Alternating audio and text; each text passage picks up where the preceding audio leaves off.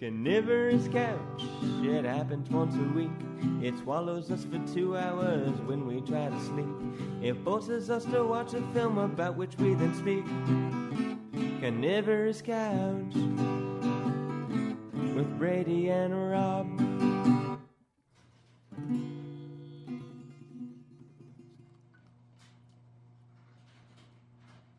Hi, everybody. Hi, everybody. Hi, everybody. And thank you for pinning into another episode of Carnivorous Couch. Uh, this is the one film a week from two film geeks, and it's a spoiler full podcast. So uh, uh, we hope you enjoyed this episode, which is not The Leopard, which is what we wanted to watch, but uh, somebody who Yeah. acted like he had it, Yeah. but didn't explicitly snafu. say that he had it, didn't have it, and it was going to take way too long to download it. So we're going to do that for you next week because it's downloading now. And yes, we're awful, awful pirates. Um, and, and you know it's from 1963 and it's an Italian film. I don't think they'll mind. Anyway, we got a couple, few special guests here. We got me, Rob, as per normal, and Brady Larson. Hello, folks. We've also got my my sweet, sweet sister who's so tired and jet lagged. Her name is Mandy. Mandy. And then we've also got uh, reprise from our specialist guest. Uh, Tess. Yes, Tessa Lynn Cox and my girlfriend Hi there. named Madeline. So anyway, I'm making um, a lot of noise playing with a tiny dog. oh yeah, what the fuck's the dog doing? Okay, and we have another guest named Pip, who's a little annoying shit. I don't think he's going to have much to say about this movie. really? I, I think he's. He might have a little bit. I know how to get you him to know, speak, concerned though. Have a little about bit- all the, the animal cruelty. Yeah, I think he's yeah. happy to live in a world where dogs aren't crucified. Yeah, what movie are we? What are we talking about this this week? The Holy Mountain. The Holy Mountain. Alejandro shit. Jodorowsky, 1973, very, very disturbingly weird film. Uh, give me one second while I get rid of the dog. Get rid of him, like get rid, like, like what are you gonna That's do? it. He'll take care. Of it. He'll take care of it. He'll take care of it. seriously, because all we'll hear on the mic the entire His little, his Like little toenails on the toenails floor. cli- Yeah. clicking on the floor. Absolutely, that's all you will hear. Click, click, click, click, click, click, click, click, click. Maddie's like, I'm gonna go where the dog is. So anyway, uh, my sister has flown in from New York, and she's very, very, very sleepy. But she knows a lot about tarot cards and um, um, idiosync- Ed- What? Esoteric, esoteric, symbol- not symbolism. idiosyncratic. Yes, esoteric symbolism. And we definitely want her to weigh in on this film because it was crazy chock full of that. Uh, so let's do our normal, normal uh, plot synopsis at the beginning. Brady, you want to? Okay, uh, you want me to try to race through what I have? Yes. Yes, sir. Okay. In the beginning, there was a Shaolin monk, and he shaved two women to show that gender is just a construct. Then Nice. Jesus was mobbed by some children, naked children, Mexican, I think, even though I originally thought they were Vietnamese. That was my bad. I thought it was going to be some kind of commentary. Unless they were Vietnamese, they crucified him, and he looked. He didn't look in pain, yeah, just kind of I don't bemused. think they were Mexican. I think they. I think, were, yeah. They look like Vietnamese, right? All right, so Vietnam, Vietnam. mom. so late. Viet your mom. This is the latest we Um, started. And then there was this truck of corpses and crucified dogs. And firing squads shot people and oil squirted out of them, or black stuff anyway. Uh, Black bile. and then the conquest of Mexico was told with iguanas and toads. And uh, at That that, point, a- a- with German music playing over it, because conquest is eternal and the inhumanity of man knows no time. And uh, lots of metaphors maniacal Jesus, selling Jesus, Jesus molds. And then Jesus eventually realizes that his way is not the way, and he starts going into a more Eastern Illuminati kind of mold. And uh, this Shaolin monk, or he looked Shaolin with the tall hats. You guys know the ones I'm talking about. He's an alchemist. Big hats. Big, wide brimmed hats with a lot of height to them. And uh, he took him inside. I mean, he basically showed Jesus that he was obsessed with money and that his money was actually his own fecal matter. And then yeah. then we meet, I think, a bunch of uh, people living on different planets in the universe who all, I guess, symbolize human Solar injustice system. in various ways, avarice, brutality, whatever. And uh, and this is all filled chock a block with American political, tarot card related, religious symbolism. And uh, at that point, uh, the monk eventually convinces them to become enlightened and to uh, ascend the holy mountain to learn the wise men's secret of becoming immortal. And then But- do they become immortal? They don't. I It's fell asleep at all, that part. I think it's all a movie, and uh, maybe the quest for any kind of answer from religion or theology or whatever is uh, folly, and we must simply seek to break our illusion. Uh, cause he. they Wow, Brady, that was super good. Like, I don't know how quick, good. how you were able to wrap this movie up in that quickly. That, is that the quickest we've wrapped the plot synopsis? yes, I and mean, this is granted, we missed by- some stuff. well, yeah, this is by far the, the thickest movie that we've like, ever. for example, I didn't even mention bugs or cow sex or tarantula attacks or ocelot nipples, which is the name Oh wait, of my all of those were in the last band. ten minutes of the movie, though. Well, the movie was crazy because it was like the mo. This is done in the seventies, right? But Yeah, 1973. it's still like the most graphic and disturbing film I've seen. Oh, they slaughtered animals by like, the fucking. a lot of lots of animals, a lot of Hundreds. decapitations, dysmorphization of body parts, like crazy sexual weirdness, lots of mm. goo in various forms on mm-hmm. various people in various places.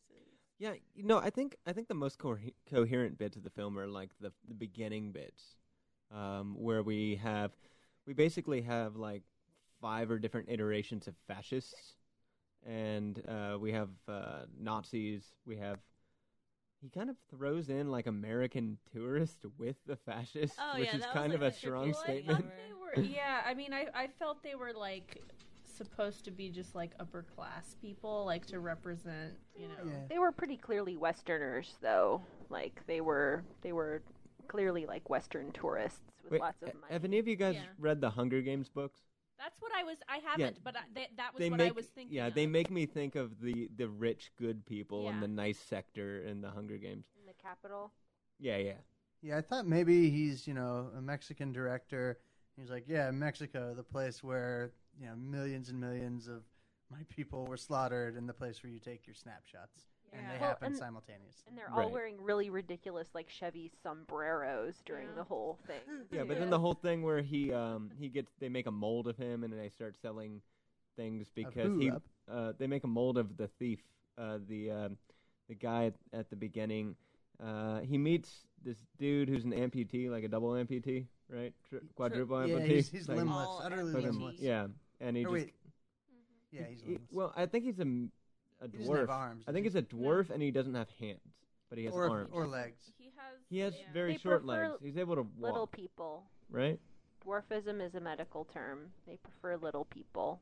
Right. So Okay. people He has dwarfism. short- He is a little person, and uh, he has no hands, but he has stumps. Yeah, I thought he just had stumps, not not feet though. Oh, maybe that's So, uh, possible. I think he's limbless. Okay. And then, but our, our thief, or our, Our our thief, who's a Jesus proxy. Uh, I, I think he just looks like Jesus, so they decided to make. Talking about Yeah, but then a lot of Jesus the stuff, out of him. a lot of the stuff that happens to him, like I felt commented pretty seriously on the follies of Christianity, especially when we are comparing it to a lot of Eastern theology. Yeah, Yeah, I guess that's true. Like his gold is his shit. Like that that's your problem is you're you're all about money, you Western, you know, monotheistic Judeo Christian religious folk and really just because one thing I took note of is he when he meets that monk in that tower that he climbs and the monk looks at him in the eye and says, "Do you want gold?" and the Jesus proxy or the thief or whatever is just like, "Yes." Yes, he's Like, greedy. cut to the chase. Admit what your theology is all about, and then I'll show you a better one. I agree with that.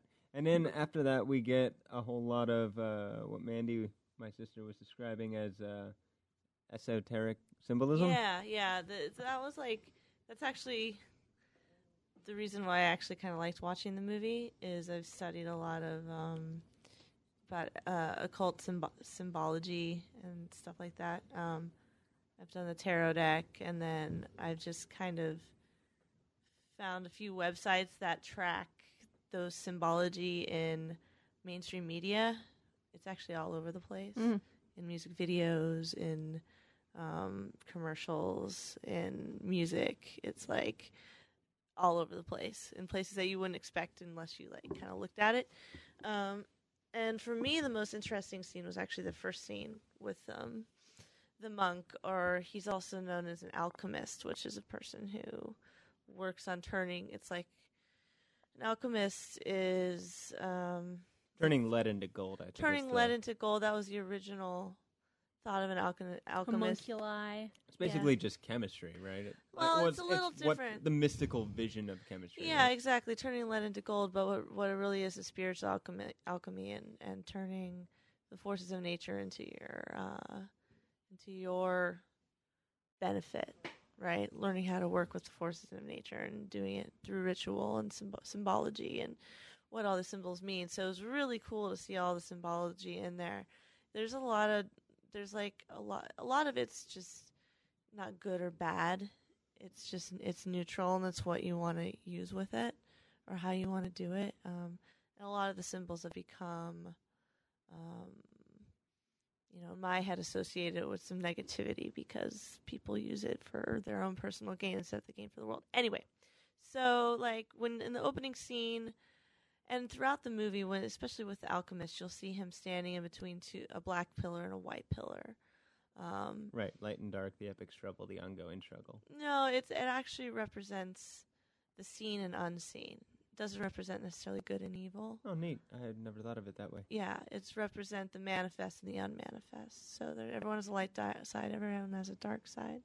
Um, something that's revealed to the world, something that isn't revealed to the world. Mm. Um, and so, uh, so it's if you go to Masonic temples, everyone's like, oh, it's just a place where people like have clubs and do bake sales, but it's actually alchemy. It's actually a, an occult group that studies. I knew it. It's true.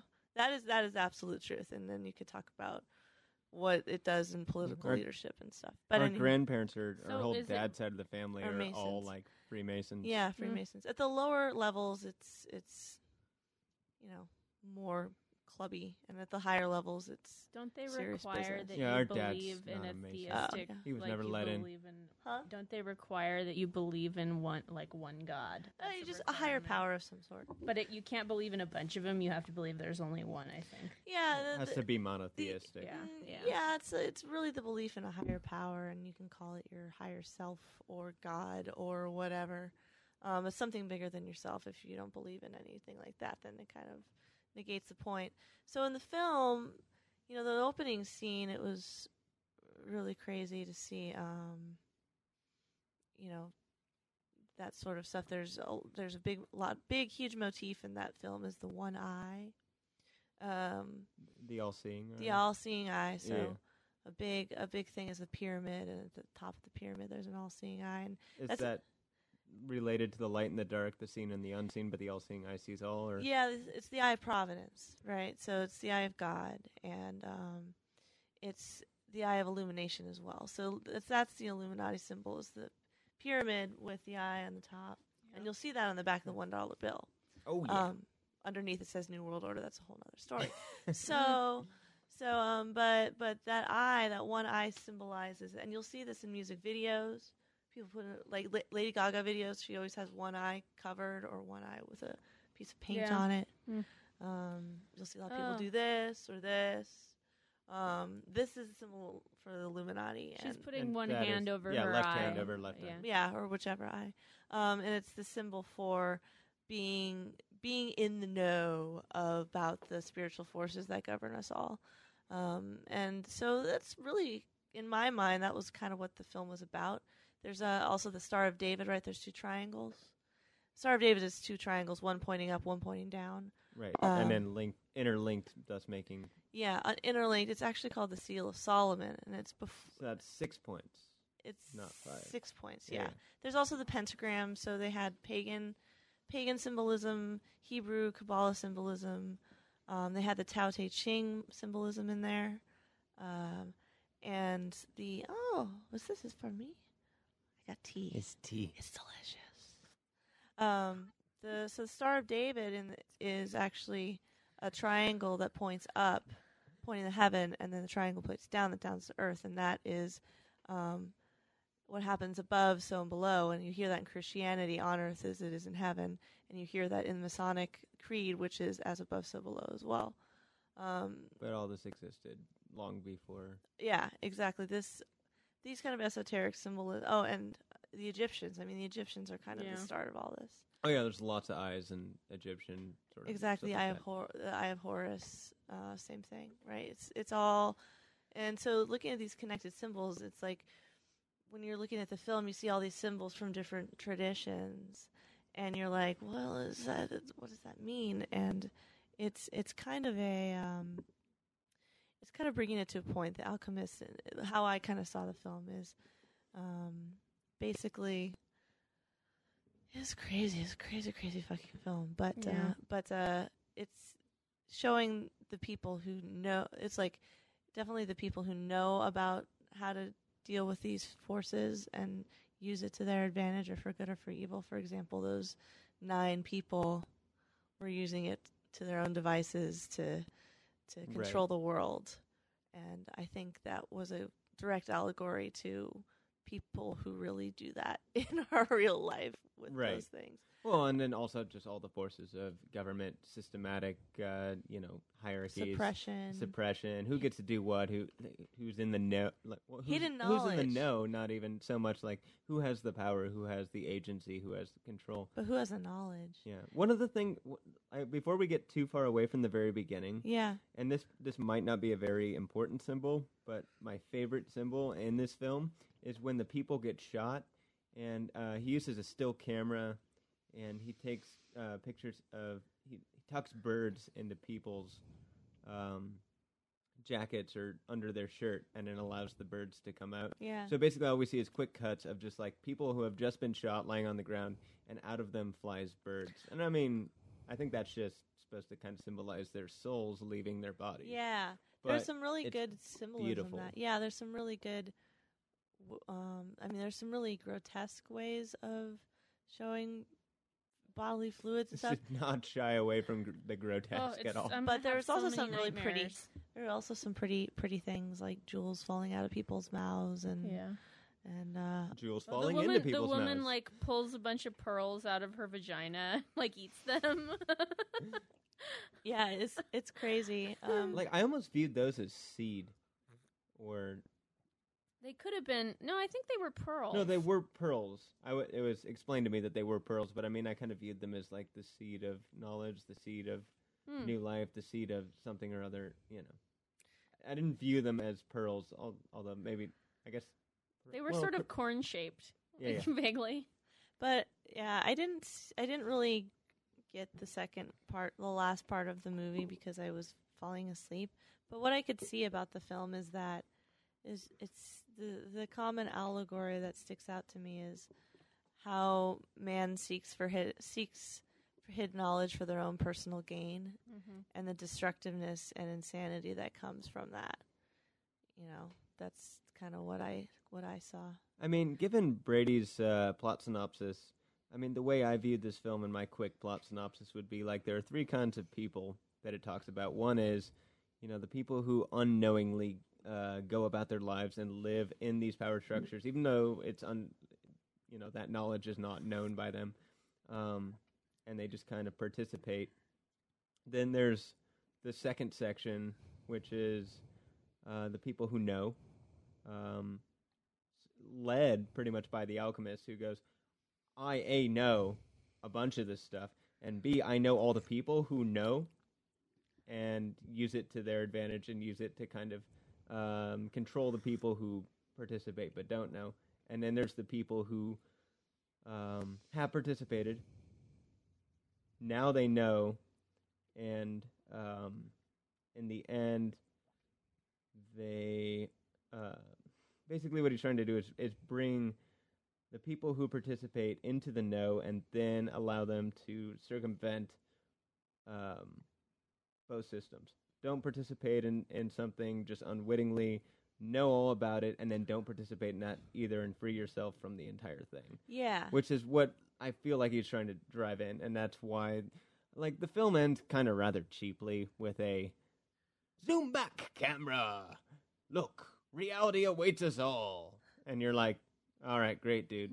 And so, I mean, like, you could look at that two ways. You could look at it like, yo, uh, this was just a movie. Hope you enjoyed it. Yeah. Or you could look at it like, cool. So now that I've explained this to you in a movie, this is a call to action. Now implement this in your life.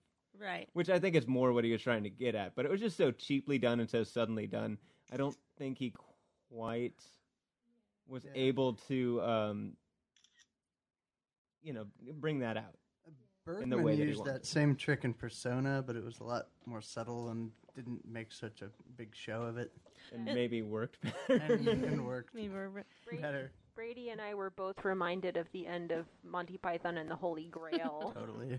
yeah, I, that uh, I think they that came out was- around the same that was time. almost kind of like a 70s thing, I think. Was like, yo, we're watching a movie. People were really just getting the, getting a handle Bitch. on like postmodern kind of stuff around it. it's the kind of stuff that would have like sent my shit into a tailspin in high school. I would have been like, "You guys need to see this because at the end, I'm not gonna say, but something But, but crazy. just fucking crazy, man. They broke Not the in high law. school, Brady. In high school, I think you were wise to that. I think uh, back when you were maybe 14.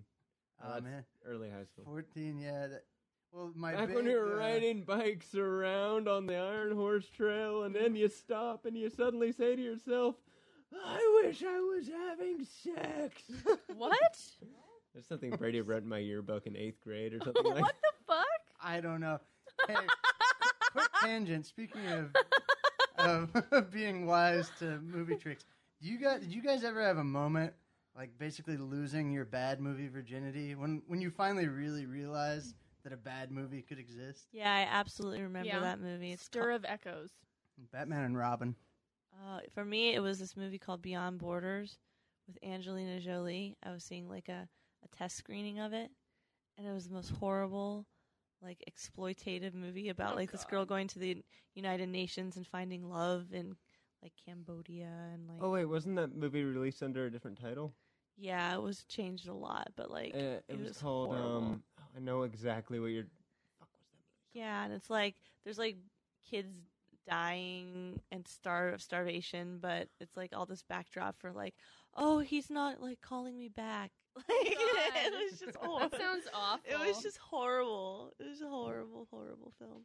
Anywho, so um, this particular film, like you were saying about the ending, how um, how they like broke the fourth wall and it was like reality awaits you, blah blah blah blah. Um, it's funny because it kind of mirrors my own path with learning about the esoteric knowledge stuff. Because part of me really wants to be like, ooh, I could totally like get into this and and like be an alchemist and turn lead into gold and be one of those people. But um, it's like it's kind of like like tapping into the matrix and tinkering with something kind of bigger than yourself that you don't really know much about. So it's just I kind of liked that thing like live your life, stop fucking around with this stuff that's kind of crazy and pretty pretty gnarly. Yeah, And go go enjoy reality. I think this film might have actually been trying to say the opposite, though, which is like, don't you realize that you're not really understanding the real it?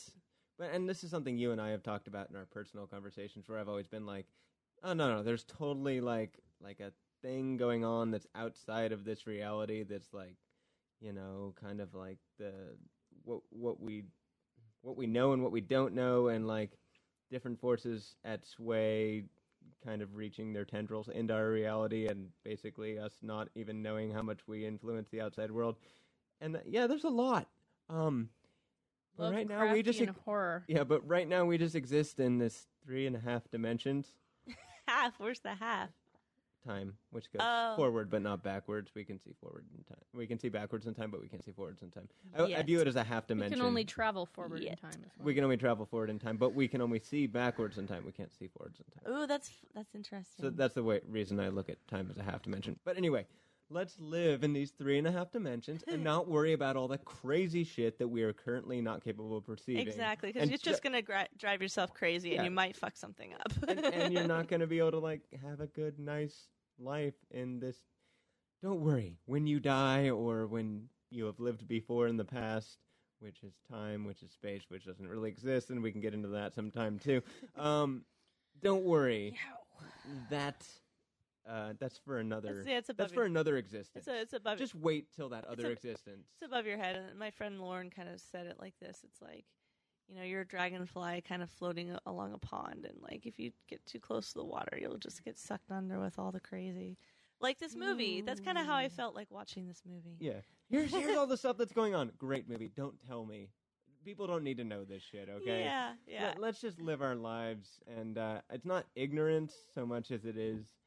Come on, like let's let's enjoy the finer things of Let's- this life and let's- not worry about other lives. Let's do what we can. But yeah, th- there is but- kind of this um like almost Lovecraftian kind of thing going on there where like you're seeing you're seeing like these horrors that you're not supposed to see and you know if you come back from that you're never going to be okay again yeah, I feel I feel It's like if they were allowed to, they would have used from- like human sacrifice and sh- like they used a lot of shit that was okay in the seventies. Like they killed a lot of animals in this movie. And, more animals than were killed in Milo and Otis there were animals I- killed in Milo and Otis. they like killed a lot of cats and I don't pugs. I don't know. Do you think yeah it's not an American movie. yeah, so Otis- they, didn't, they There- got around. there were lots of laws. Otises and there were lots of There were Milos. There were way more Milos. There were like 103 of those kittens. Why are you guys doing this to I me? know. I just I needed know, a I'm place so to crash. I'm so sorry. I'm so I just sorry. needed a place to crash. and I love that movie, but I can't. Oh, by the way, I remember one time that we got in a, into a fight, and Dad was about to take us to take one video, and we were gonna rent Milo, Milotos and Otis for the fifth time, and like Dad was like, "Nope, you guys are fucking fighting again. I'm sick of this shit. You're not going to take one video. You don't get to rent a movie." And I was like, "But we were gonna see Milo and Otis." Isn't that crazy? That like our our kids will never have that. Our Oh, kids will video stores? No. No. they, they won't get no, to it'll go. just be like, Dad, please buy off iTunes this thing again. and I'll be like, uh, I think you're talking to a different dad because I steal my shit. but we don't tell the, you where daddy's files are. Yeah, we can tell you where daddy's files Where are. daddy's files Why not are all gonna be there. daddy's No, DVDs mostly you- you marked can't- with his handwriting? You can't you can't tell them where mommy's files are. Oh, no. I'm a little bit more worried about that. All right, so awesome. what do you think? Is it time to hey hey hey? Yeah, let's. Uh, oh, right. Yeah, no. Uh, I guess we've had a lot of conversation, but we did skip a very important segment, which is, hey, hey, hey, how do we like it? Oh, And God. this is where we talk about how we like the film. Um, I I like this film. I I like it mostly not to sit down and watch it, but to put it on the background of a party because there's very little talking and you don't really need to hear what's going on. But if you just put it on the background, people go like, "What the fuck is this?" Yeah, the, well, that was why we conversation watched it, right? Because it's for it's Halloween time, so we were watching it for Halloween time. Right. Well, we were gonna watch it next week for Halloween time, but didn't because of the whole uh, couldn't find the movie we wanted to watch thing. that happens. It's the twentieth day of Halloween. We're good. So, so I liked it. I thought it was very interesting. Uh, I don't like the ending. Like I said, I like the first. I like the first maybe forty-five minutes before they even start talking about the uh, the people and who run the different planets before they form the the ten people who then go out and go through all the rebirth issues issues and uh, issues oh rituals rebirth rituals and then try to climb the holy mountain and find out what's really going on. I, I liked before all that part. I like the hey, look, this is how society is. This is look at look at this symbolized fucked up view of society. I, li- I like that part. I don't like the ending, and I kind of wish I could just cut up the first maybe twenty three scenes and just put them on shelf. Well, you can. what I, what I liked about the film, whoa, what I liked about the film is uh, the symbolism, as I mentioned, because I knew what it meant, sort of, and it made me feel smart, which was kind of Hmm. fun. Oh, there's. But uh, and Don't let me forget. There's one scene I want you to talk about. Okay. Yeah. Well, what scene? What is it?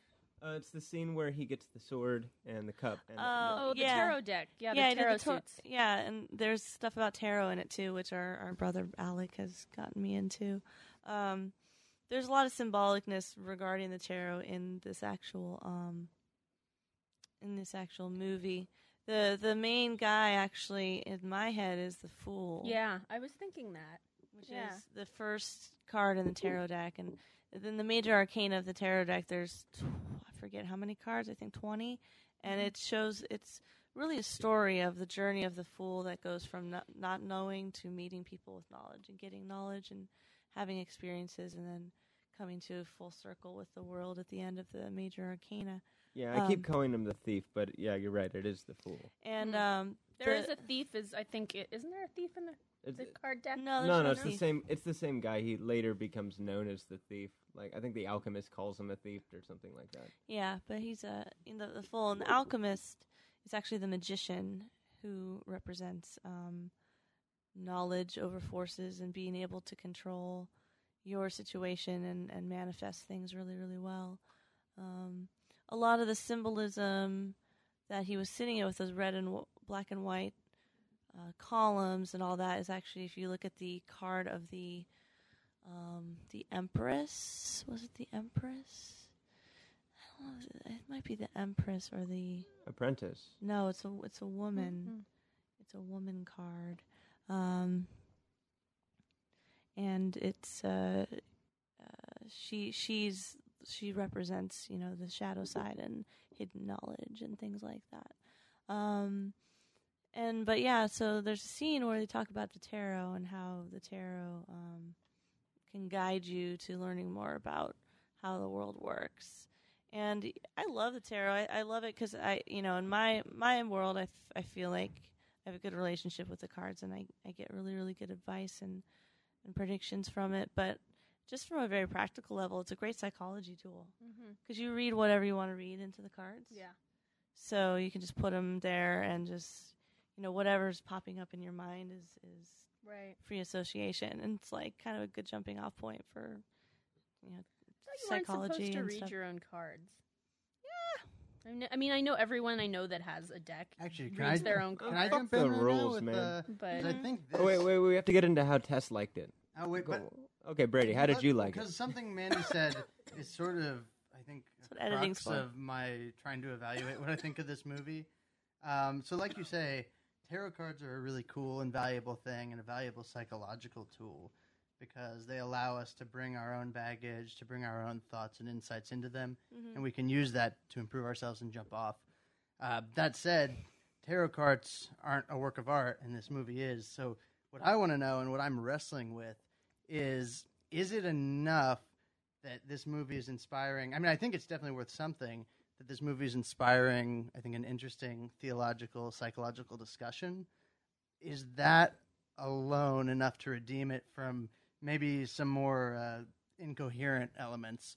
Is it enough Mhm. to throw a lot of interesting elements, a lot of interesting theological references out there that get people talking, which is obviously very valuable, without maybe completely nailing the landing in terms of knitting them together?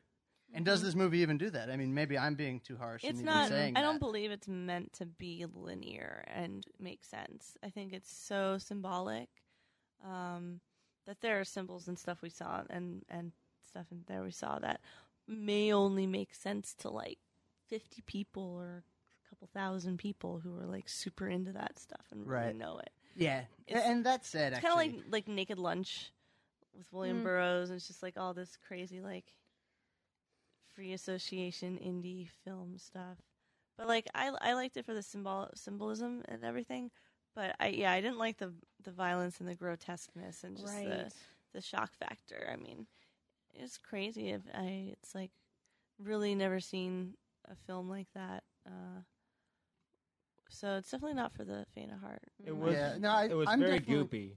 It's very How- goopy and So okay, d- just to be on the record, I, I'm Yeah. going to say that I, I do like it, and, and even in those, because I think Rob's right, uh, and weirdly paradoxically, actually, the more it talks, I think the less coherent it is. Mhm. Those largely silent parts with Yeah. the uh, at the beginning way more coherent. speak way more to me than the later parts. But that said, I even found parts in the later half to actually say something. So it's not fair to call this movie completely incoherent. Like I thought it was interesting when they almost get sucked into this bar. Kind of like it made me think of the Odyssey, that island where they get turned into pigs, and and they're sort of being tempted by people who think they have their own take on enlightenment. Someone, one guy thinks that drugs is all you need to get enlightenment. yeah. Another just is this strong man who's able to pass through walls, and you know, so he's very strong on one level, but he's unable to progress vertically at all.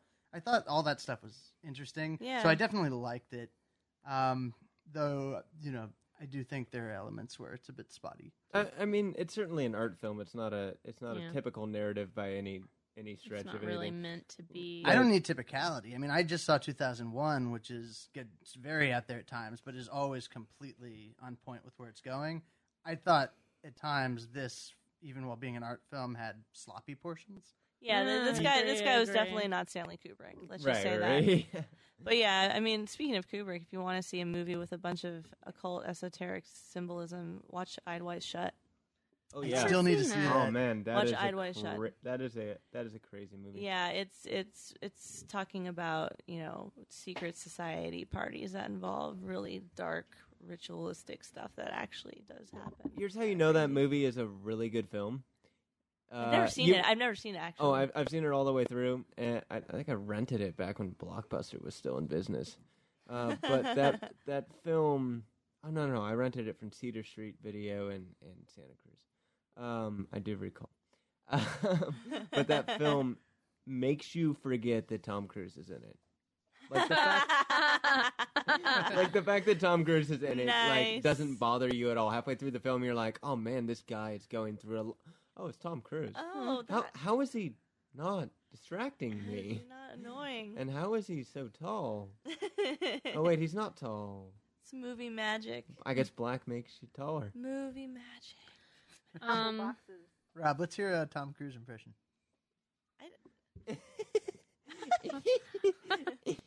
I, I just don't. I just show me the money. God. Okay. Um, I I didn't really like this movie. Um, I it was too it was too viscerally difficult for me to watch. Um, I didn't like all the dead animals and stuff. Um, Oh my god, the animal. I didn't was- really I didn't really I didn't really get it. Um I don't I didn't and I didn't care to get it. Like I found that I was bored by it and you know, I'm turning away from the screen so often to avoid seeing all the gross stuff that you know, halfway through I just like don't even care what's going on anymore. It didn't yeah, I didn't like it. I didn't like it. How about Maddie? Oh I actually I I'm usually really sensitive to movies and that's why I'm not typically a part of carnivorous couch because I get really uncomfortable really easily um, from films.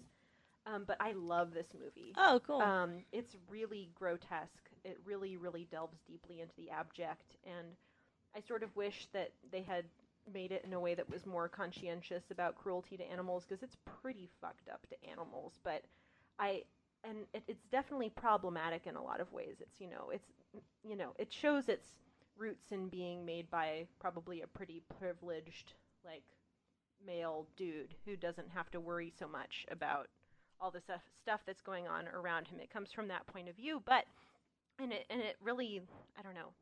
It addresses things in a really strange way, but I can see what he's going for with the the animal eviscerations and stuff is that he's really trying to get at how brutal life is in as artistic a way as he possibly can. And so he's thinking like, well, I can't actually kill people on screen clearly. So Mm, I'm going to mm. have these eviscerated animals because we have all of these animals that we eviscerate for food all the time anyway. um, and he deals a lot with like the the sort of like disintegration of bodies in different ways. You know, instead of people go in front of firing squads and have paint shot out of them instead of blood, but then he also has, you know, like police officers dumping blood and shooting hoses of blood at protesters and has different things like animals like Rob was mentioning earlier, animals come out of the orifices made by the bullets or different like foods sort of disgorging themselves onto the pavement to to represent artistically. And sort of like more disturbingly and viscerally you know affecting than a lot of like fake blood in really Mhm. violent gore movies Yeah. even though Oh, you yeah, can I tell mean- that it's clearly not real it's it because it is it is physically real even though it's not like an anatom- anatomically realistic it's really really disturbing It makes it almost gro- like grosser and weirder in a way that. Because it's yeah. not something you expect, right? Yeah. It's Well, like a disturbing situation, and then on top of that, unexpected stuff. I kind of assumed that a lot of that was like, like you know how that like the, the the four humors, the different colored biles. I thought that was kind of what some of that stuff was supposed to be, but I don't know. I can't tell you a single thing that happened in that movie. Well, there's the one early part where a firing squad shoots people and black fluid comes out. I was wondering if that was in any way an oil commentary. I Hmm. don't know because right after that there's blue and then there's another color too. Right? Yeah, that's true. So I don't know about that, but um, and then but then it's I also thought that really was a race commentary, hmm, like all colors and breeds of people. but then it's Mhm. also really like strikingly beautiful in a lot of places too. Um, like there's a lot. The sets are really great. Really Um, nice shoes. Really nice. Everybody's wearing really great platform shoes. Um, Yeah, Yeah. they have really good footwear in this movie.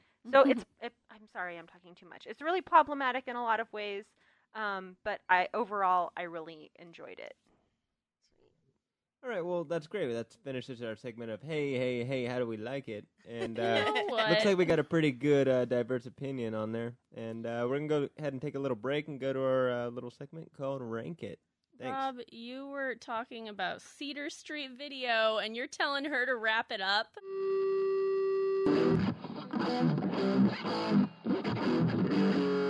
All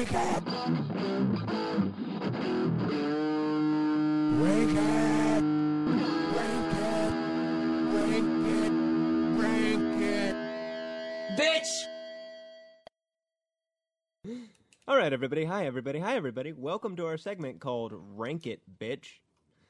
Was it recording? Yeah, been recording this whole time. Shoot. So anyway, uh, in this segment, we rank something new each week. Uh, this week, we're ranking our top ten Pixar films. We have several people with us this time around. We have myself, of course, Rob. We have Brady, Hi. your carnivorous couch host. Carnivorous couch. Carnivorous co. Carnivorous couch co-hosts. So we have no host. We just have two co-hosts. And then we also have specialist guests, Madeline Covey, my girlfriend. Hi. And Tessa Lynn Cox, Brady's girlfriend. Yeah, girlfriends are here. Girlfriends are here. And they have opinions about uh, Pixar films, although they might have found it more difficult than us. Hardcore, easy to eliminate sort of lines, dudes. I'm pretty embarrassed difficult. at how ingrained in my brain this list is. Brady's probably already made this. cartoons. Yeah, he's probably already made this list like six, I guarantee seven, you he eight, nine times. Like No, every, I'm like an old crazy man. It's like, you want to know my Pixar ranked list? Well, I'm so glad you asked. all right. I'm here in my wallet. So uh, why don't we go around and say our number ten? Uh, who's going first? I'll go first. All My right. number ten is Toy Story two. All right. Uh, my number 10, I might be wrong on this. I'm, I'm almost, I think, proving a point because I think it needs room to grow. Uh, I made a Bug's Life miss so I could put Brave at 10 because it needs time to age, and I think it's a flawed film, but I like what it did with mother daughter issues. I just wish there was less bear slapstick. Okay, my number 10 is Toy Story 2 just because it's the one that I saw sort of the most recently of anything's on my list and so it's the one that I've sort of connected with the least, I think. Um, number 10, uh, firmly at number 10, Brave also. Yeah, a lot of bear slapstick. Okay, anyway, let's go on to number nine. Nah. I guess I'm going first. So, um, there was no need to elongate that syllable, but it was fun. Anyway, my number nine is Cars. You've seen Cars? yeah, I saw it with my mom. Uh, well, my number nine. This one kills me because I have nothing but immense fondness for this movie. But uh, as I thought about it, I had to. Rob is telling me to enunciate. You better watch out, or I'm going to do. My. No, my I was just Earl giving Jones a guess impression. at it. Uh, I'm trying to get you to read my list. No, it's it's Monsters Incorporated, a movie wow. very very dear to my heart.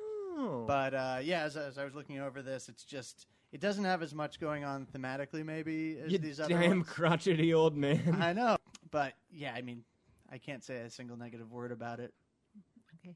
So Rob and I are on the same page. Miraculously, Cars is also my number nine. Um, again, I really like all of the movies on this list, and I, I really liked Cars. I thought it was heartwarming and and you know beautifully animated. But again, it's I guess it's for me the overall themes too. It's just not a theme that I super related to as much as the other Pixar movies that are higher on my list. We're gonna be together forever. Yay! also, I hate driving. Uh, I have at number nine. Um, I'm pretty sure I want to say Toy Story two. Um, though it's it's tough because I really really do like Toy Story two. Um, though the middle one, the middle movies and trilogies are often like either they're the best or they're the weakest, and you know you just kind of get that repeat of you know the kind of story you had in the the first one and it does do that kind of thing All right, so moving on to number eight, Brave. Brady. Number eight, Toy Story. What? Oh yeah, no, no. no. I, I've gone back and watched it, uh, and I know we're trying to expedite, but I'll say a quick thing just to. Yeah, Tessa's please do because number eight, Toy Story, really? Okay, yeah, because uh, for one thing, and this is maybe unfair, but it's still a criteria that we should take into account. If you look at the two films visually, uh, Toy Story looks pretty. I mean, it's a beautiful film, but compared to Toy Story 2, the visuals in Toy Story 2 are just so, so much more beautiful. And I think there's more imagination with that Sarah McLachlan piece and, uh, you know, the, the character of Jesse the cowgirl getting left behind. But the big thing is that I'm going to say to Tessa's point is I feel like there are two different kinds of storylines that happen in all the movies. Um, well, not all the movies, but th- there's always an element of rescue, and Tessa's right. But the thing is, Toy Story 2, I thought, had that, but it also has, I think, the bigger theme of the series that only finally reaches its fruition in Toy Story 3, which that is the pizza. Is that the pizza? Finish your statement, Brady. I think Toy Story 2 is a is the deeper movie than Toy Story because we hmm. finally get that examination of mortality, which is to my mind what the series eventually became about. Great. Okay, we're going to be back with the finishing this after a little short break. We're so sorry we couldn't get the actors to do the scene from this screenplay, but we've got two understudies, and to be honest, they're probably more famous anyway. So try to guess the actors, try to guess the movies. Tweet us at C A R N Y Couch. This game called Understudy is happening, happening, happening right now. While Foster's jets around at the taxpayer's expense, his constituency wall is collapsing and he doesn't give a shit. Uh, it doesn't say that. No, but it does say Wallace and Gromit. Wallace, though. You're being portrayed as the biggest twat in Northamptonshire. I've got bigger fish to fry, believe me. I'm giving this to somebody else. Jamie! Uh, the Crosset man in Scotland. Well, if it isn't Humpty Numpty. Uh, what is this? Surround bollocking? Hey, with due respect, I hadn't finished. If it isn't Humpty Numpty sitting on top of a collapsing wall like some clueless egg cunt, now I'm finished. Hi, uh, Jamie. This is Toby. Oh hum, Toby Rice. I'm Simon Zaid. Hey hey boo boo. Ah, hi, Toby. Toby, very, very pleased to meet you. Please sit down. All right, that's enough of all the fucking Oxbridge pleasantries. What's Oxbridge about saying hello? Shut it, love, actually. You want me to hole punch your face? Right, I'm off to deal with the fate of the planets. Be gentle with them. Oh, you know me, Malk. Kid gloves, but made from real kids. Right, Butch and Gay Dance, this wall story's playing badly. There's a cartoon of you, and here's a walrus. Uh, a walrus? I'm not fat. Uh, I don't even have a mustache. Fuck. They've given me tusks. Walrus. Yes, I. No. You get it? Walrus. Walrus. That was on the study. Tweet us your answer at C A R N Y couch. Hey everybody, sorry about that. We're back from our break after paying the pizza man. Hey, by the way, twenty-five dollars on pizza is four bucks enough to tip the pizza man? Maybe we're jerks. I hope we're not jerks. Most It'll people be okay. probably I, don't tip. I feel that's like one fifth. What are you talking about? Everybody tips the delivery one, guy. one fifth, I do. fifteen percent. Uh, one fifth is twenty percent. Right? Yeah, yeah. It's like okay. a yeah. So so yeah, so twenty six dollars. We paid him four dollars. I think that's reasonable tip. And we I we guess paid that's one sixth, so it's slightly over. So it's between it's between fifteen and twenty percent. That's pretty good, right? Mm-hmm. And we paid him in cash instead of putting it on the card, so that's good too. Okay. Anyway, pizza time. Um, so mine is Monsters Inc. Um, which is a really really great movie and it's totally adorable. The little girl in that movie is like mind-bogglingly cute, and like the monsters, the guy who the guys who voice the monsters are awesome. Billy Crystal and who's the other guy? John Goodman? John Goodman. Well, yeah, I love those guys. Jesus, I don't know why it's so low on my list. It's just, I don't know. They're all so great. It's really hard to pick. Um, they're all great. Whatever. Screw it. Tessa test Oh, which one are we on now? We're Number on eight. On eight. Um. Oh, Incredibles. I thought it was interesting and playful, but I just kind of wasn't, you know, as superhero mythology stuff goes, it didn't grab me. Uh, anyway, should we move on to number seven? Yep. All right. This is the one I switched. I switched seven and eight, and now seven is now a Bug's Life, and of course my eight was Brave. So All right, no, number seven for me, Toy Story two. So mine's No. Incredibles. So this is where my list, like the other ones I love, but this is where the list is like movies that like I sort of like identified with more closely start, I guess. And The Incredibles I I really like just because it's a really it's probably the best film adaptation of the Fantastic Four that there is. Because you know that That's one with Jessica point, Alba was pretty bad. Um, so that's that's and I don't know, like for me, comic books, superheroes mean family because my dad is such a big nerd. So I really love The Incredibles. all right, Tess. Um, we're on number seven. Yep. Number seven is Up. Riri. Seven up. Um, I know Just, everybody. Just so you can make that joke, or just so Brady could, or No, what? Seven Up. We collaborated on this. oh my god, uh, I'm a comedy genius. um, all right, cruising right along. To number my number six. Uh, that'd be me, Rob. Uh, it's Monsters Inc. Number six, it is Toy Story three. Mine is Brave. Brave is higher up on mine than everybody else's just because I was so elated for them to finally have a female protagonist. And when I went to go visit Pixar that I got I got to go like with a class that I was teaching on a field trip. They were still working on it and I got to see like the secret, you know, art up on their walls about it and stuff and it was really neat. And also I know it's not like one of those perfect Pixar movies because some of the ones that are lower on my list are perfect, mhm. but it's I don't know. It's just so great having a female protagonist, and I really love Merida, and I think that she's an amazing character to be out there in the world for girls to relate to. All right, Tess. um, what's number yours? six, also um, Toy Story three. Uh, I'm gonna go with number five. Good. That's what. That's what's next numerically. Toy Story three. All right, there it is. I think it's a good movie. Number five, uh, Up. It's great. Uh, ask me on another day. Maybe I could even.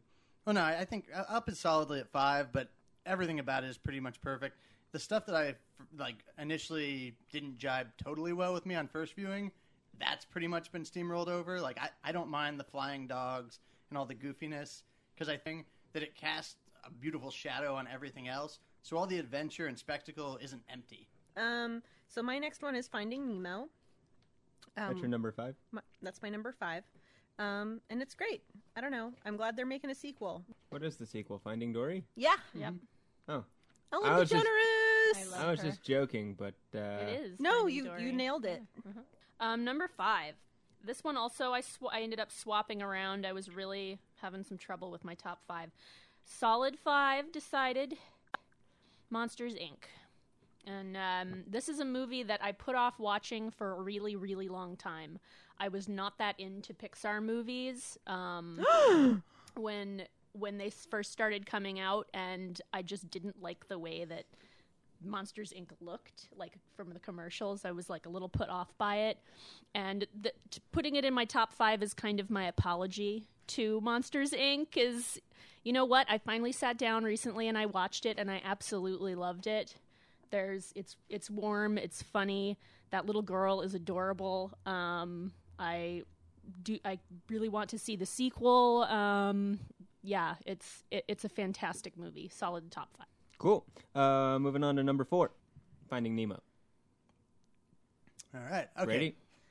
Number four, uh, The Incredibles, and and this one I wrestled with for my number three because I think I really I, Brad Bird is something that's more important than Pixar to me. Like he's his own talent, and so the two Bird films, one of which will come up later, have their own like really rigorous like intellectual quality that's so like different, and I think he just works boldly while still uh, maintaining that Pixar vibe. And I love Michael Giacchino as his uh, score collaborator. So I think it's an intelligent movie about about our place in the world. Okay, so mine, my number, we're on number four. Number four. Yep. Mine is Toy Story 3, which is so.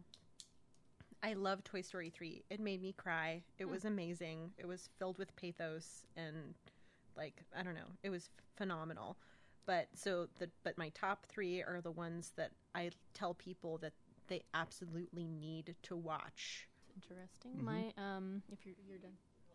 My number four is um, Toy Story, and I, I was and I was talking to Brady about why it's so high on my list, um, and it does have to do a lot with what it did for uh, just the, the medium of of, two, of 3D animation in general. Um, as from like a film history standpoint, it's it's vital.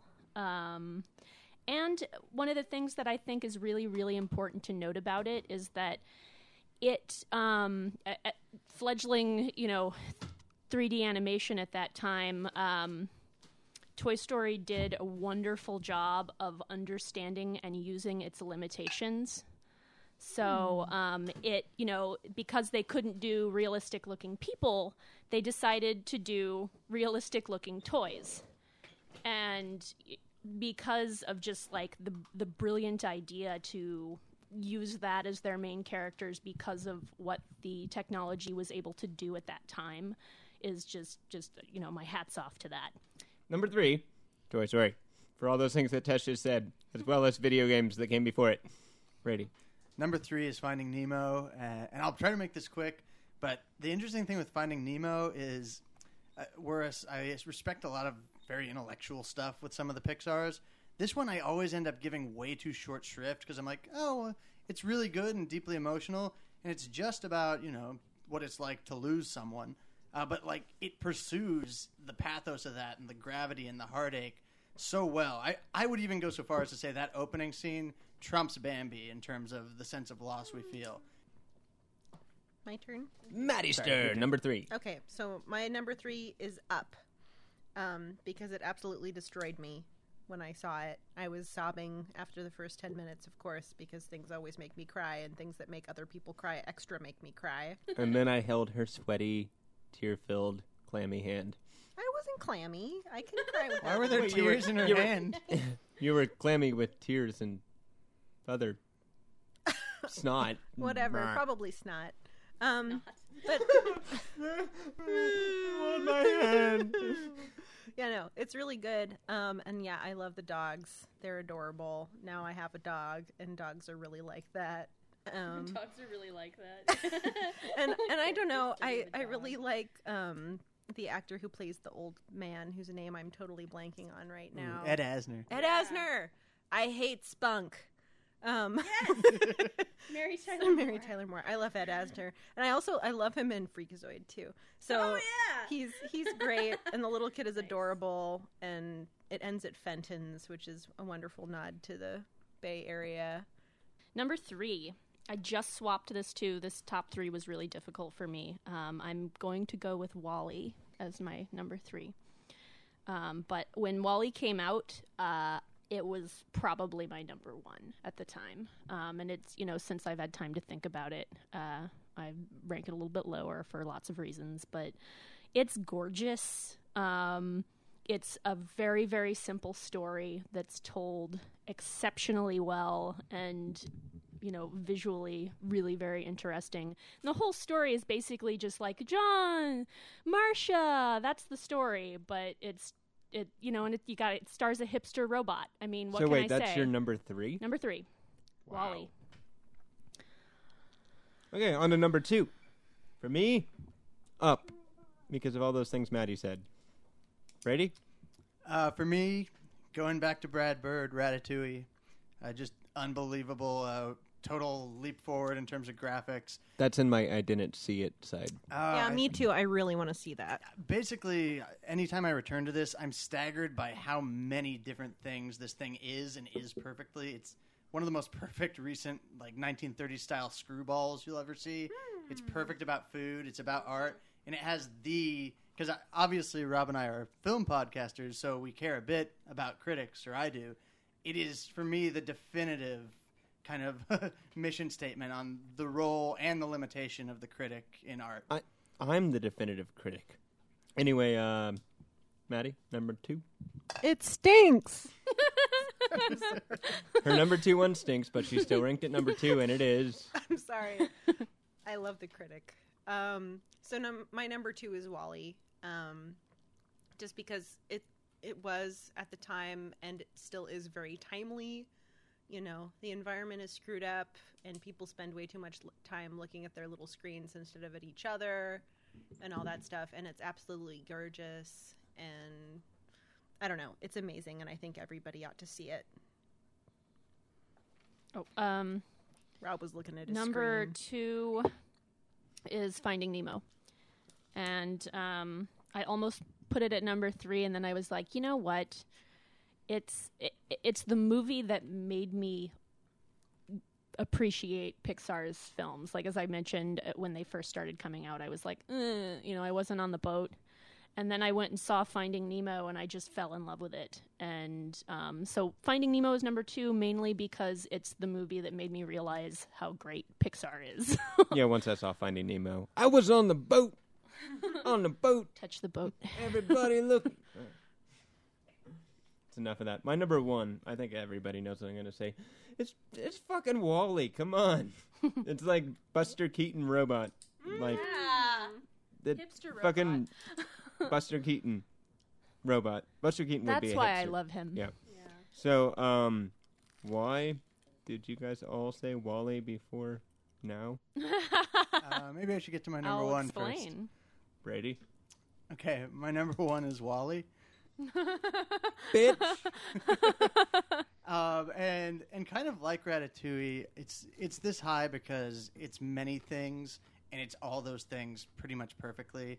Um, obviously, at, at that opening as a silent film is one of the best. Like, okay, no offense to a recent Best Picture winner, opening of WALL-E is a far superior silent film to The Artist.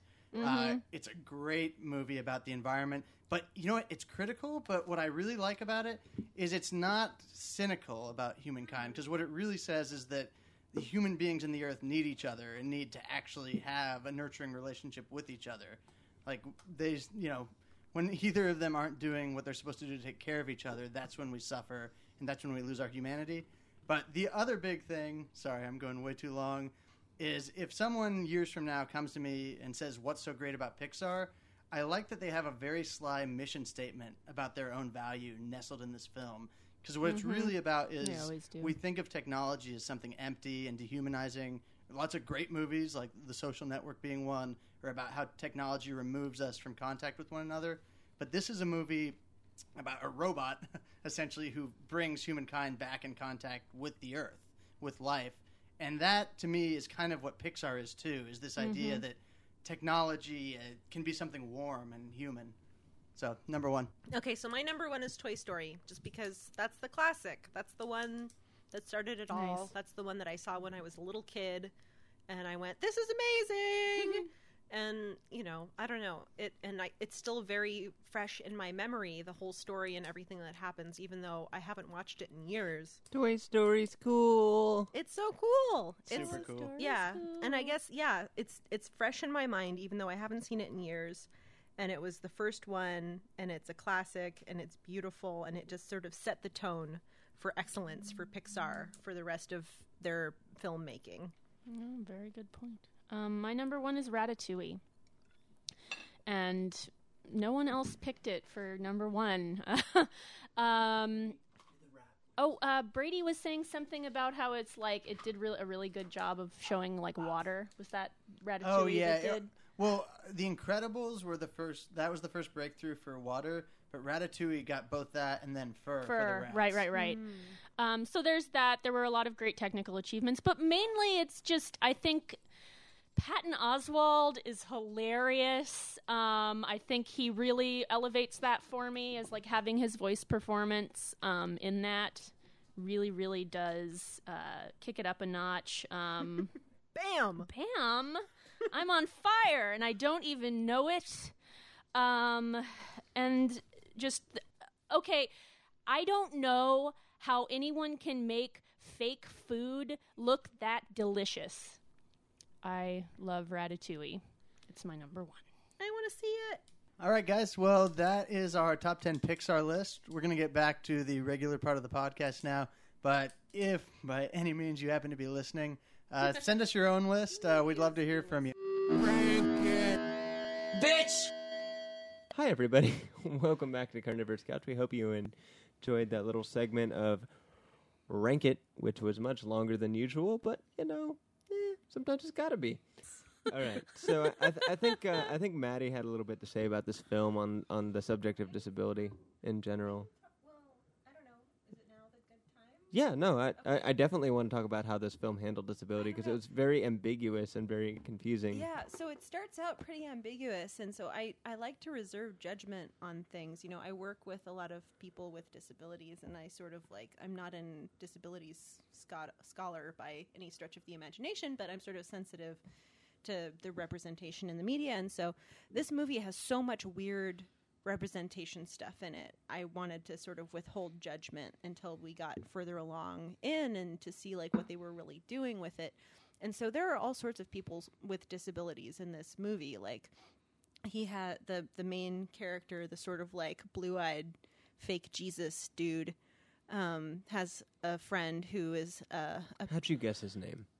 what Blue eyed fake Jesus, dude. That is exactly his name. is it? Cool. No. um he he has he you know makes this friend who is um a person of short stature who also is either uh, he looks like he's probably an amputee i would guess but it might be congenital defects i'm not sure something like that um so yeah they're like buddies and i'm like hey cool they're friends that's nice like Mhm, you know yeah. he the, the guy sort of like rescues him from getting stoned to death by these strange children um, Right. Which which is great. But then at the end of the movie when they're getting rid of all of their hang-ups or whatever like you do in a hippie movie um, it turns out that his friend is not actually a real friend. It's like i don't know sort of this like weird almost like monkey on his back sort of a deal like the the prostitute who's been stalking him also has a monkey on her back kind of a thing. And i just it just He's also imaginary. he's imaginary and it just ruined it for me you know? I was like well here's this character who could be interpreted in many different ways and maybe he would be offensive to some people but maybe he wouldn't be to others. It's sort of this gray area and then all of a sudden he has to take this guy who turns out to be imaginary and throw him off a boat in oh order to achieve enlightenment. And i was just like fuck that. That was That's yeah, terrible. I mean that is kind of upsetting. I mean, the the treatment of this film with animals, the treatment of this film with kind of you know, what's the right It's way? pretty like, sketchy about you- children, also. yeah, you really Yeah, have to. You really have to be an able-bodied, uh, kind of androgynous figure in order to be considered with nice a platform real. shoes. Mm-hmm. Uh, No, one not even with nice platform shoes because they had to shrug all that. Like, you know, once every beco- everybody becomes uniform, they all shave their heads. They all look the same. They all have they all tracksuits. they all have no Mhm. cock. Actually, a lot of the time, like um, people who are, especially the ones Yeah, who are those were who the are more masculine. no, no, the the more masculine guys get castrated in their quest for enlightenment. Um, I mean, it, it's it's a lot about androgyny, and it doesn't really support the idea of um, someone being a disabled person. You have to be able-bodied and androgynous. Like that. That's the mold that that it Mm, kind of shows in its thing. And I, I don't think it's actively trying to promote that. I think that's just the kind of narrow view of enlightenment that it was basically pursuing was like let's make everybody the same and humble and this and that and it didn't even bother to realize that you know maybe somebody who doesn't have any hands is more humble than somebody who is able-bodied but androgynous Yeah. Yeah, and then there I mean there are other characters throughout the the f- film too who, you know, aren't normally what you see in movies. And so I really like I appreciate the representation. Um and so part of me is like, "Oh wow, cool. There's like a character that seems pretty awesome who has a, you know, like a prosthetic leg, like a like a peg leg kind of a deal." and then there's the guy who like removes his eye and gives it to the girl and there's all this stuff that's just like not stuff you normally see in a movie that i think is really interesting to have be in a movie but then it's exploitative. It's it, it ends up being yeah kind of exploitative and then that and you so you're not sure if it's exploitation or if it's like an interesting representation but then at the end the clincher was oh he has to throw his friend off of the boat. Clearly it's exploitative. This person isn't taking these Right. people seriously as human beings. He's not a It's- person. He's, a monster trying to make like a freak show, Yeah. which was kind of upsetting to me because Yeah. I really like the visuals in the movie and I think that they're gorgeous and I think that they could be really wonderful, you know, representations of things that you don't normally see. But I guess the director was kind of insensitive. It's Yeah, really interesting point To chime in, yeah, like I mean, because I, the idea of throwing a person off the boat, I thought maybe had some interesting meat. I even wondered if it wasn't even a critique on kind of the Christian obsession with saviors, and you know, you need you need someone to save you. Like there's this being, this enlightened being, and they save you. And it, maybe it was like, forget that, man. Like everyone needs to find their own path. But what what puts me in the camp with Maddie is, don't they actually call it? It. See, I'm so sorry.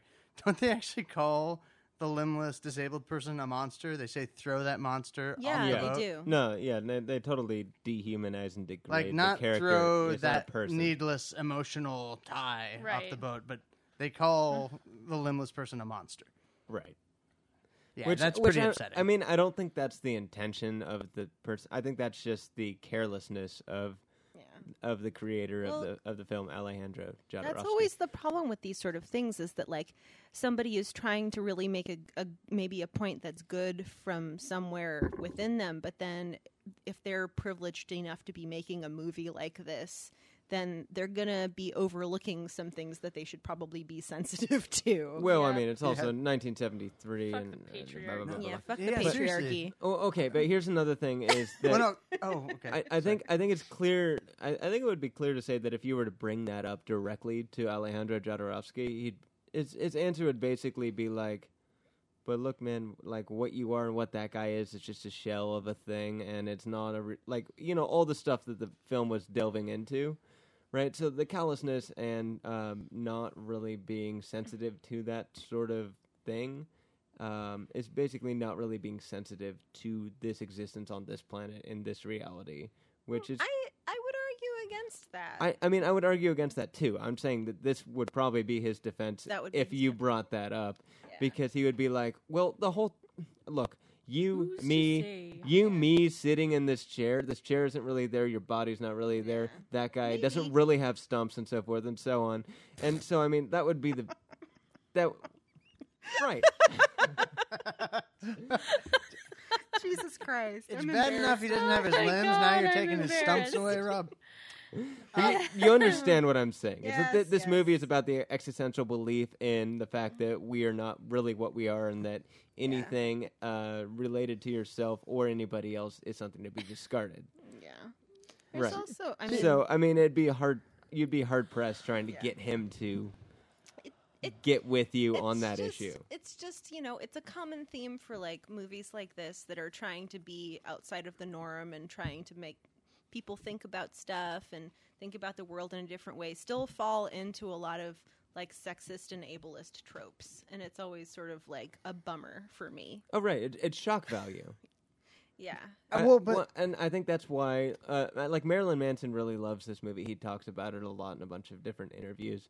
Uh, he talk, I think he talks about the work of uh, Jodorowsky as well. He's got a movie called El Ono. El Hon- uh, it was the movie that brought him to the attention of uh, uh, Beatles manager, not Brian Epstein, but uh, You- late uh, Beatles manager. You said his name I. I said his name earlier, Alan something. I forget his name.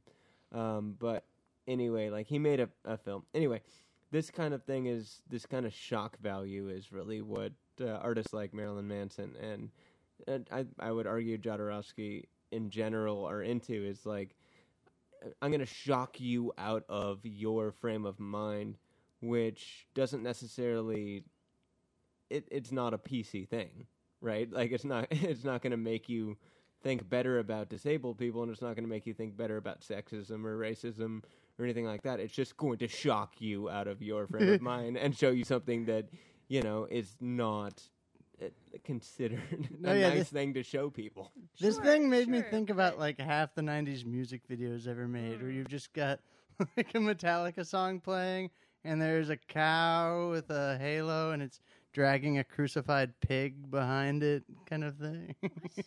Oh, Allen Klein is the name of the Beatles manager who's not Brian Epstein. Yeah, that's right. Um. So yeah. So, and and you know, I'm just, and I'm not even like when I say talking about like sexism and ableism and stuff like that.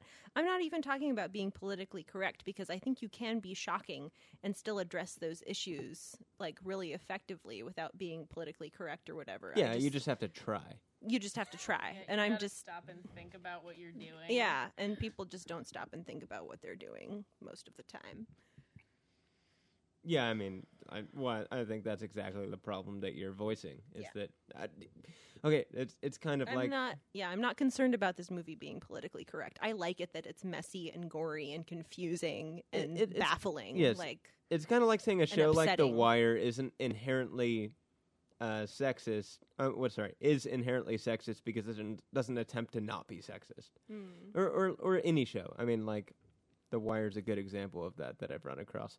But I mean, like I- anything that doesn't try to circumvent uh, the system that is inherent in pretty much all the media that kind of co- reaches our ears and our faces and so forth and so on is basically going to fall victim to it. Yeah, and I, and I understand that, and I'm just saying like I just always get disappointed in movies like this that are so clearly trying to not be normal that they still fall into being normal in that way. Right. Um, although I mean, like there are some like cool female characters in this movie. There's still a lot of like objectification of women's bodies, not, and it's not from like an angle of like look at how society is objecting the objectifying these women's bodies. It's the director who's like, well, there's a lot of look that at these too. hot ladies. Mm-hmm. But Well, I no, no, no. There's a lot of look at how society society no, there's objectifies both. us. There's both. yeah. It's actually it's less bad than it really could be, and also there's there's that like scorpion suited dude who is wearing an outfit that is usually reserved for hot ladies in uh, movies. And There's a a lot of objectifying of, of men and male Yeah. genitalia, etc. As well. Yeah, I, I, I think it, I think it's pretty. I think it's more equal than society is on, yeah, on the part yeah, of sexism. I think so. I As, think as, so. as a, as It's not as um, bad as compared to be, sure. ableism, absolutely not. But I mean, ableism wasn't really a thing at this point in time. it's true. and uh, It's- I'm wasn't not as saying much on the cultural radar. I'm not defending it. I'm just saying it takes education in order, and it takes a, a certain number of years past the education in order for artists to kind of start to address that sort Yeah. of thing in their work. Definitely. So what about? I feel like we haven't really discussed any of the planet scenes. Oh, I I really liked them. I didn't. I was kind of uh, like by that part, I started to tune out. They were they were a little didactic. I'll grant that, but as like little sort of like imaginary universes, I thought they were interesting. I did notice Yeah, I that liked some of Venus them. was a man and that Mars was a woman, which was a twist. And Yeah. I mean, I think that was just done on purpose to be like, normally you think of women, Venus, and Mars, man, Yeah. but I'm going to switch it, and the woman's going to be building the weapons of war. Ooh, what do you think of Yeah, that? And I did really like her psychedelic m- weapons. Those were pretty I great. mean- Oh, that was great. I mean, like, those vi- were fantastic. yeah, I mean, like all Yeah. of the costumes and art direction and stuff in this movie are just so great. Yeah, and that and that was Al- Alejandro Jodorowsky did the. He was primarily the alchemist, Mm-hmm. the set designer, and the art direction. Oh, really? and then he would occasionally direct scenes. I believe is is what I was reading. Okay, cool. Yeah, no, I it's like I love all the little details, like the outfits that people are wearing, and like all of the different like strange technology and stuff that they use. Yeah, you gotta wonder like, how- did he did he go to a potato factory and be like, hey, can I throw a bunch of fucking effigies of Christ on your shit and take some pictures, Yeah, or like, like- what, or or like did they just spend a shit ton of money? buying potatoes. Yeah, I mean, like maybe it was the se- it was like the seventies, so there was a bunch of record money pouring in from the Beatles. It was financed by Beatles managers, so, and and Apple Records uh, notoriously had some financial problems due to misallocation of funds. So maybe uh, maybe it was related. I don't know. In this day and age, could you like crowdsource potatoes? Like everyone, everyone, give me one potato. You They can would- but spare they, it. They would You can just spare it. CG. Mail it. Yeah, They would It's just for art. CGI the potatoes, Yeah. probably. everybody spare a bit, And, and, then I'd I be will the use first that one bit complaining. to create potatoes in CGI. Those potatoes look so fake. I, I have a question. In the Pluto segment, was that like an early Disney critique with those children with the mouse ears? I was Oh, wondering for that. That- I'm sure. it Yeah, those were was. Mickey Mouse ears for sure. that must have been super radical at the time. Well, I mean, th- this film was got away with hardly shown in theaters, and uh, like, by the way, 1972, so there was no home video, there was no, you know, I mean, that's the thing. If I'm going to make one critique of the movie, other than uh, tending to throw maybe a bit too much spaghetti at the wall, is uh, some of the critiques I thought were like a little bit heavy-handed. Like, oh, super Yeah. heavy-handed. I laughed a bit at the Peru thing, even as I thought the idea was interesting. It was just they went pretty far with no, the children it was- attacking Peru. It was really the the planet sections were really heavy-handed. Well, they were really ham-fisted I, critiques. I think of I think the another thing to note I though is like them. we realize how heavy-handed and like like you know fucking shock value and all this stuff this is, but you have to realize that this kind of pre predates shock value and it predates all that kind of stuff because this film got shown and maybe at Cannes for a minute until people went like yeah yeah yeah whatever junk, um, and it got shown in a handful of theaters that you know he was able to. yeah, like Good. when. Oh, go ahead. Sorry. 1973. No, but I was gonna ask like when did Alice Cooper hit the scene? You know, like Oh. was Yeah, it right. contemporary with this movie? Maybe I don't know, but I mean, like, if you think about what what the state of things was, like, the only way you could show a video at home was to order an eight millimeter copy of it, like a, a like a down, um, what do you what do you call that when you take film and then you reproject it and, and retelecine it onto a lower quality thing? I have no idea. I'm the only one in this room who would know that, and I don't. So, I don't know what that's called. uh, uh, down convert, whatever. Anyway, um, but you you do have to realize that to do, to do something this radical and try and get funding and blah blah blah for this, you kind of do have to be over the top with it because the only way you're gonna get any traction is people going like, "You have to see this crazy shit I saw the other night." Right? Like, there's no, oh, okay, well, I'll download that or I'll rent it at the movie store. There's only, uh, I'll find a theater that's playing that and thus go see it. yeah. Yeah, I mean that's. I, I don't want to get us into a super tangent, but it's always one of the most interesting questions to come back to. Is you know we throw around the word dated often as a critique. I don't Uh, think this is dated at all. You don't think that maybe The the the, Mickey platforms Mouse are a little critiques dated. have suffered a bit in the ensuing years. Oh, I don't think the Mickey Mouse thing has. No, Mickey Mouse is still like. I mean, it's. I I know. know. I, it's I think still all the things that this film kind of does, at least in the first 15, 20 minutes, the things that I'm very interested in, and like even the computer shit, um, in the uh, In the Peru in section. the, yeah, in the Peru section. The Peru section is actually pretty salient today, I think, even And- if it is heavy handed. Yeah, it's it's heavy handed and it's over the top, but I think I don't think it's dated. I don't think it's like, uh, this all these all these things they're saying mean something in a different time don't mean anything now. I think they totally all mean something now, and it all is something. I actually had no idea the movie was as old as it is. Right. I It thought I, was it feels like a maybe early '80s movie almost. Yeah, 80s. Yeah, I will say if one it's gonna thing date that itself.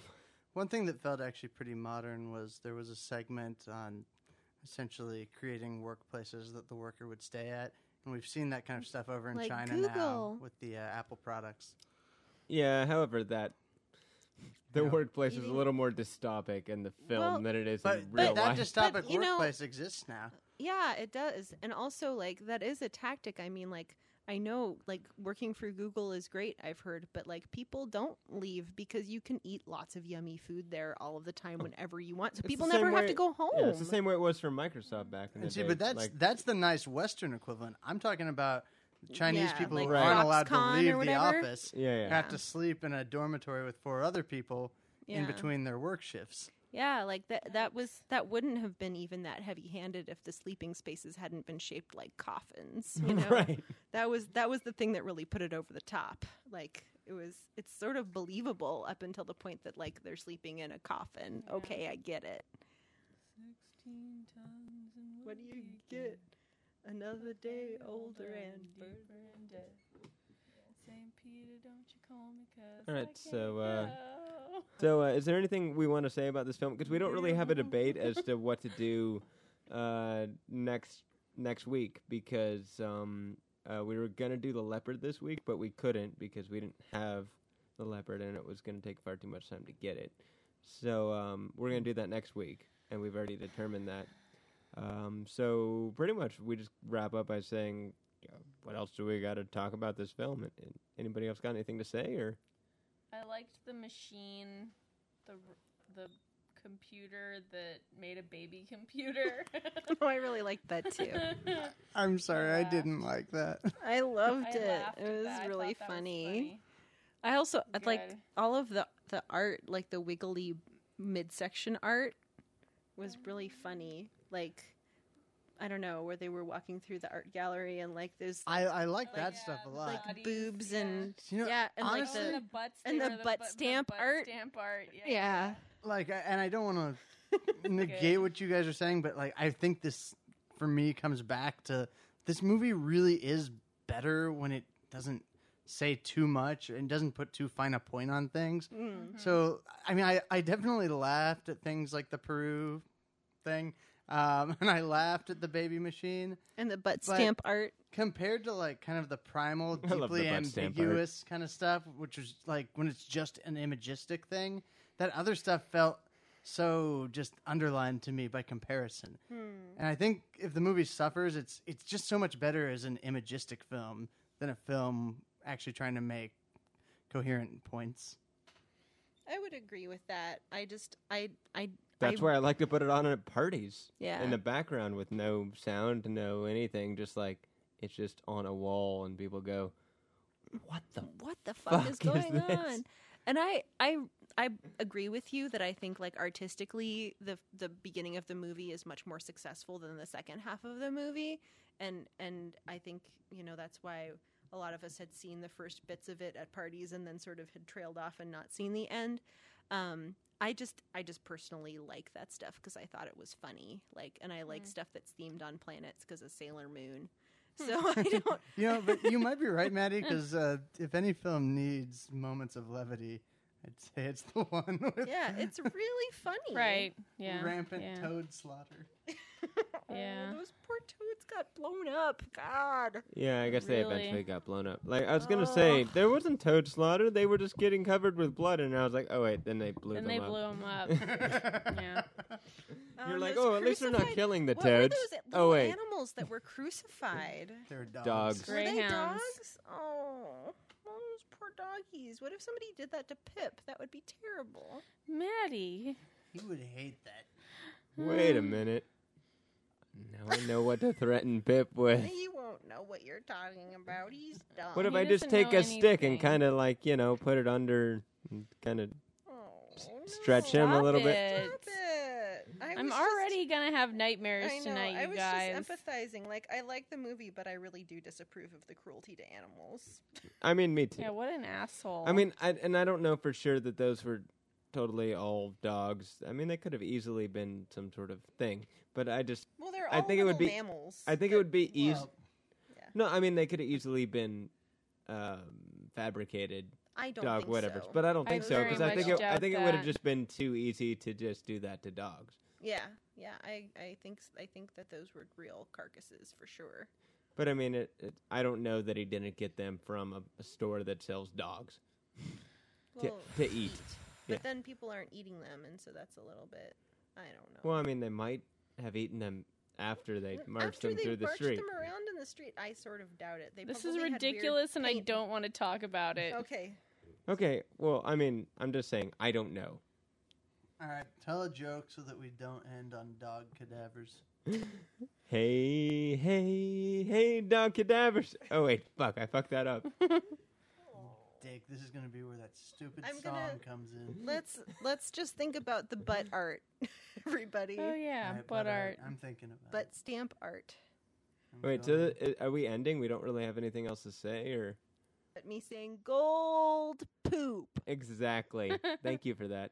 Anyway, one, two, You just three, and here's the ending theme song.